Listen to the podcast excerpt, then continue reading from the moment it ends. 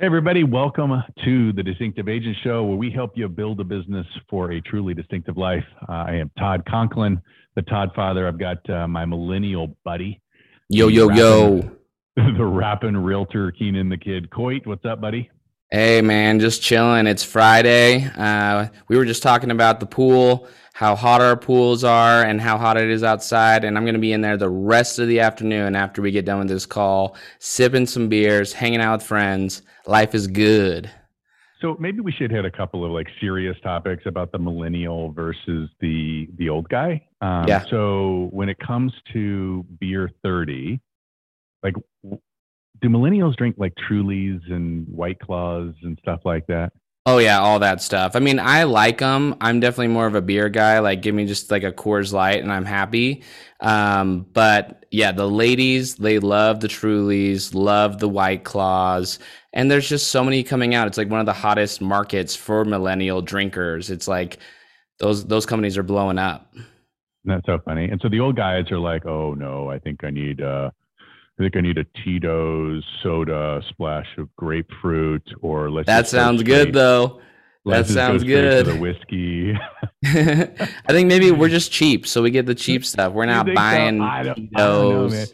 You know what's funny is I find when I, when we go to the markets like in the mountains, um, the they're beer drinkers, right? But it's fancy beer, right? They're it's like initials and micro brews. And, Yep, IPAs, all that. Uh, that's pretty funny. All right. Which well, you know the I, the IPAs though are good, but also they're not great, man. Like when I was in college, that was the cool thing. It was like, "What's your favorite beer?" And everyone would say, "New Belgium IPA, crafted in 1984," you know, or whatever. And I'd just be like, "No, these are trash. Like if you drink a bunch of IPAs, you feel terrible."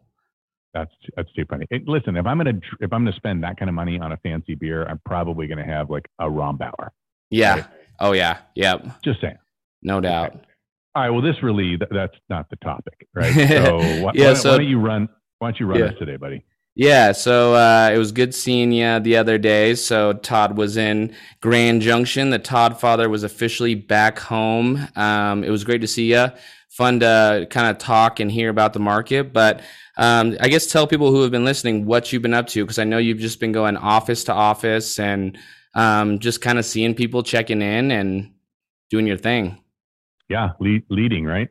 Uh, you know, uh, obviously for for a bit uh, with what's been going on uh, in our personal lives, it's been hard for me to get to some of the offices. So it's really exciting to be back in the swing and and back seeing people and going and mixing it up. Really, uh, you know, I I'm always I don't know why I'm surprised, but I am surprised at how similar all of the markets are, and yet how very different they are. Uh, I don't know if that can that can happen together, but uh, you know the markets themselves are having some different behaviors.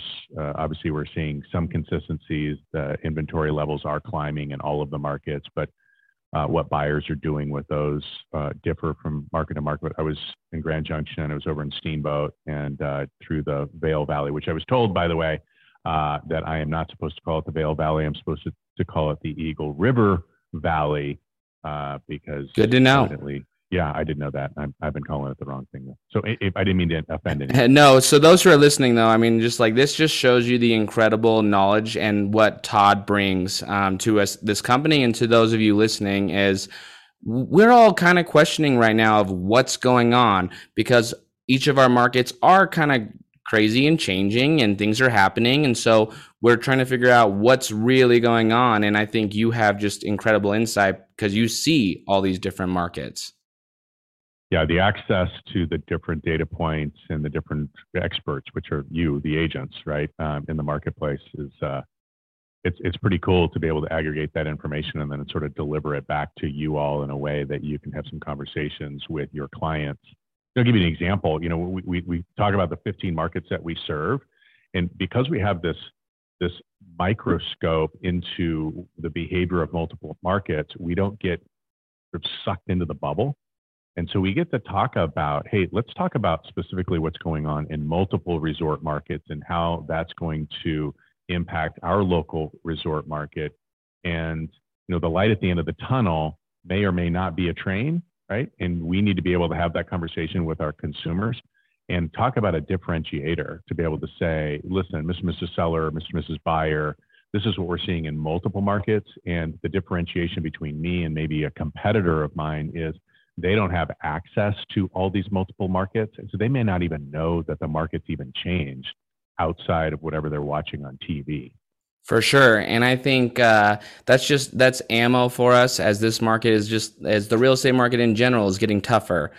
Us agents need to stand out and really show our value. And if we can do that, we'll succeed. So it's I, I think you're spot on.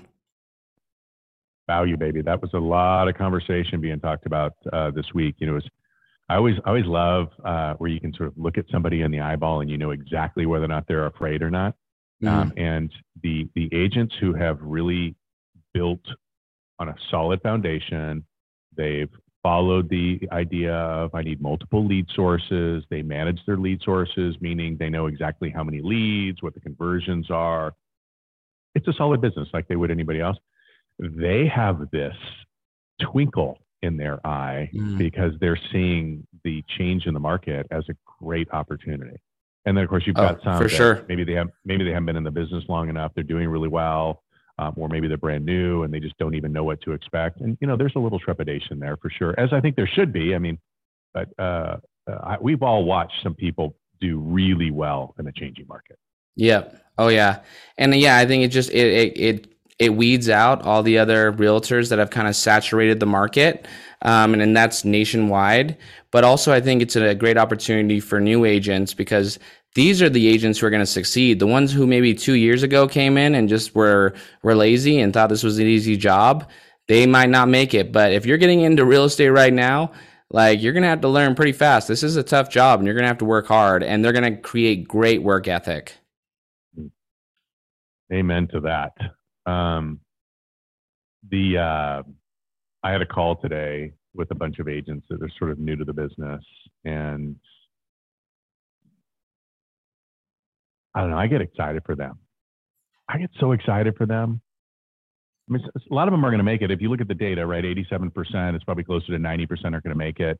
If, if, if, that's a three to five year number. And so if you look back, then the last time we had any kind of an adjustment was 12 years ago. So if you use that, that data point, that means that less than 10% of the agents that are currently licensed in the marketplace were in business during the mm-hmm. last time there was a changing market.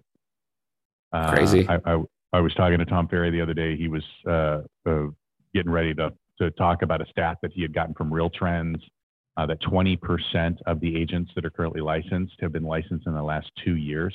And so not only do they not know what an adjusting market is, they don't even know what a normal market is. Mm-hmm.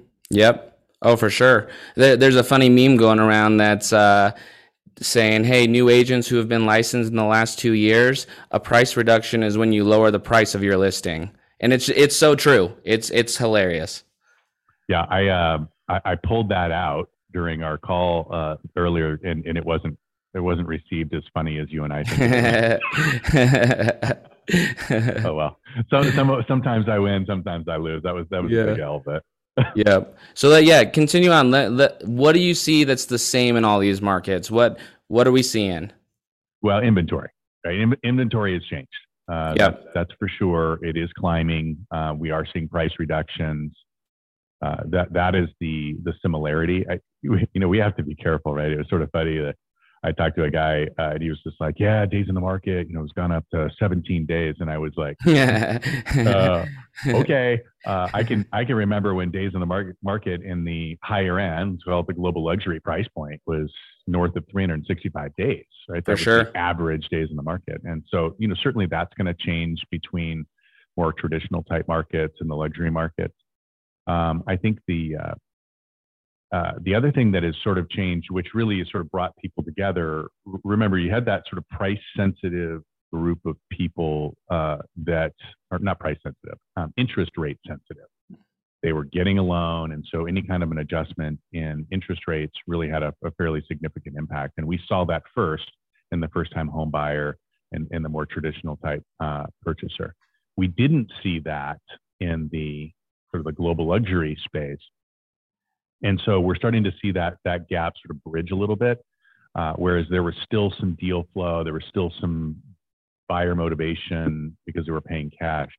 Uh, that that's not the same so much. I mean, we're we're, we're sort of seeing um, uh, less buyers in both spaces for a variety of reasons.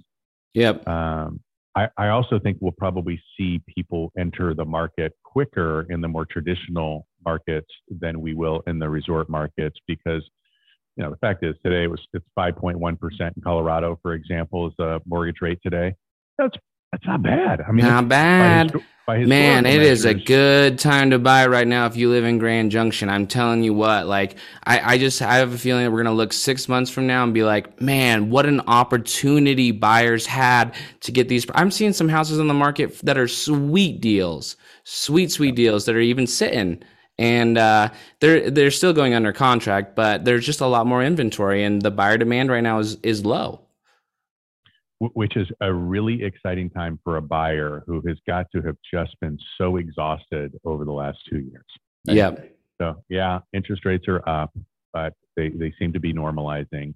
Inventory levels are up, which should put some, hate to say it, a little bit of pressure um, on the prices of of the properties. But can I can I just say it? Like for the last two and a half years, all we've talked about is oh if you buy something at 500,000 today it'll be worth 550 tomorrow. From an agent perspective we've gotten to be pretty lazy. Yep. Truthfully people are not buying and selling homes. Well let me, let me back up. 95% of the homes that are bought and sold in a traditional market are bought and sold because of a life change period has nothing to do with interest rates has nothing to do with anything other than how many bedrooms is it in the right school district and this is the life that we want to live Yep. Kind of the same thing in the resort markets, right? Somebody that's going to go spend three, seven, twelve million dollars on a home is probably not super sensitive to the price. They're buying it. If they were, they wouldn't be buying it, right? They're buying it because they want a legacy. They want an experience. They want a lifestyle. We've got to do a great job of digging in early on to identify why people are buying or selling and make sure that we are focused on their why, not ours. For sure, man. Like, yeah, the the why and and figuring out, yeah, what it is. And I think for a lot of my buyers, I, have just told them over the last couple years, like, prices are rising, um, but don't worry as much about what the value is. Can you afford this payment? And if so, do you plan on being here for a little while? Okay. There's no reason to not buy then, as long as you can afford it. That One hundred percent. Couldn't have said it better. So uh, okay, what uh, what else? Any any other similarities, differences, anything that just really stuck out to you? Well, neither one of the markets is really seeing expireds yet, but I would really keep my eye on expireds. Uh, that would be a, a, every morning at 7 a.m. I'd be looking at that, and I'd already have my little expired package or listing presentation ready to go. I'd go knock on that door and, and that's gold doorstep. Gold. I mean, that's gold. We need to be preparing for that right now, knowing that there's going to be a lot of opportunity for that. Um, a lot of opportunity, maybe not a lot, but for foreclosures, there's going to be some opportunity for foreclosures. Um, so making sure that you're prepared if you want to be a listing agent for those foreclosure banks, that you're doing those BPOs for them, that you're in their system um, for when and if the time does come. Yeah, I just saw my first alert on a foreclosure in Colorado um, I think it was on Monday. I thought, yeah, I haven't seen one of those in a while. right. Uh, but but I do think people are going to have expired listings. Uh, I was talking to a guy yesterday, and and he said he he fielded three angry seller calls, um, and uh, he's a owner of a company, and uh, he said, well, what what seems to be the problem? And said, well, my my house has been on the market for 22 days, one of them, and you know I haven't got multiple offers, and this is ridiculous. What are you guys doing over there? And and you know he had, he had to he had to chuckle because you know that's what people have come to become accustomed to. And so we've got to do a really good job of setting expectations. We've got to be prepared to give exceptional presentations of what it is that we do keeping in mind that for the last two and a half years you did not have to sell your value. You only had to put a property on the market and watch it go. And while i get it uh, you, have got to really get after marketing. Um, mm-hmm. I was I was up in Steamboat and uh, I was looking at all the market share data. Um, and there's a guy up there by the name of Robert Yazbek, and Robert's got a team, and Robert has grown over the last 10 years, 10 year, years ago, he's probably a $4 million producer, right? I think he hit like 80 some million dollars last year. Legend. Right. I mean, that's massive. And it wasn't by accident. And one of the things that was super cool to watch with Robert was that while while agents were taking the opportunity, if you I'll put that in air quotes, the opportunity to take a listing, simply put it in the MLS, not do any of the marketing to generate additional buyers, not do any of the marketing to generate additional listing opportunities. They just simply put it in. Robert went completely the opposite. He said, Oh, nobody's marketing. Watch this. Mm-hmm. And he crushed his direct mail. He crushed yep. his social media, video, email marketing. He did expired his he, expired he, boxes, everything. His listing presentations, oh everything, everything, dialed. He he didn't do open houses. He said, "Nah, I think I'm going to do uh, tacos and tequila." Right. So he threw parties for every listing, and he exploded. And so I was looking at the data, going, "Well, you know, did he explode?" I knew the answer, but did he explode in, you know, lockstep with the market? Uh, absolutely not. Um, that guy earned, crushed market share like nobody's business.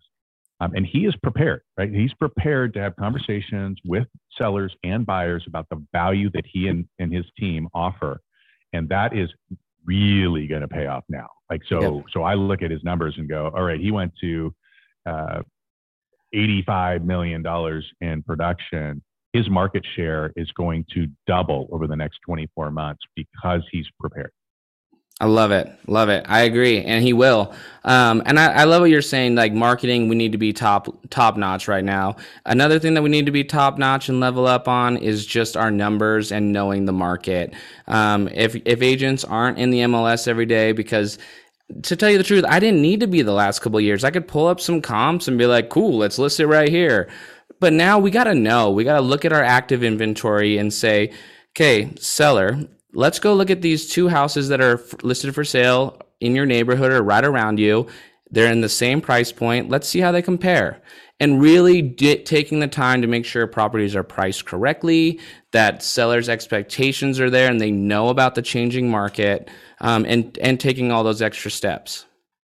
Yeah, yeah, for sure. I mean, I honestly, I think if I were to just do it step by step, I'd say, hey, listen, make sure that you have your I'll call it lead gen, but really we're talking about prospecting in place.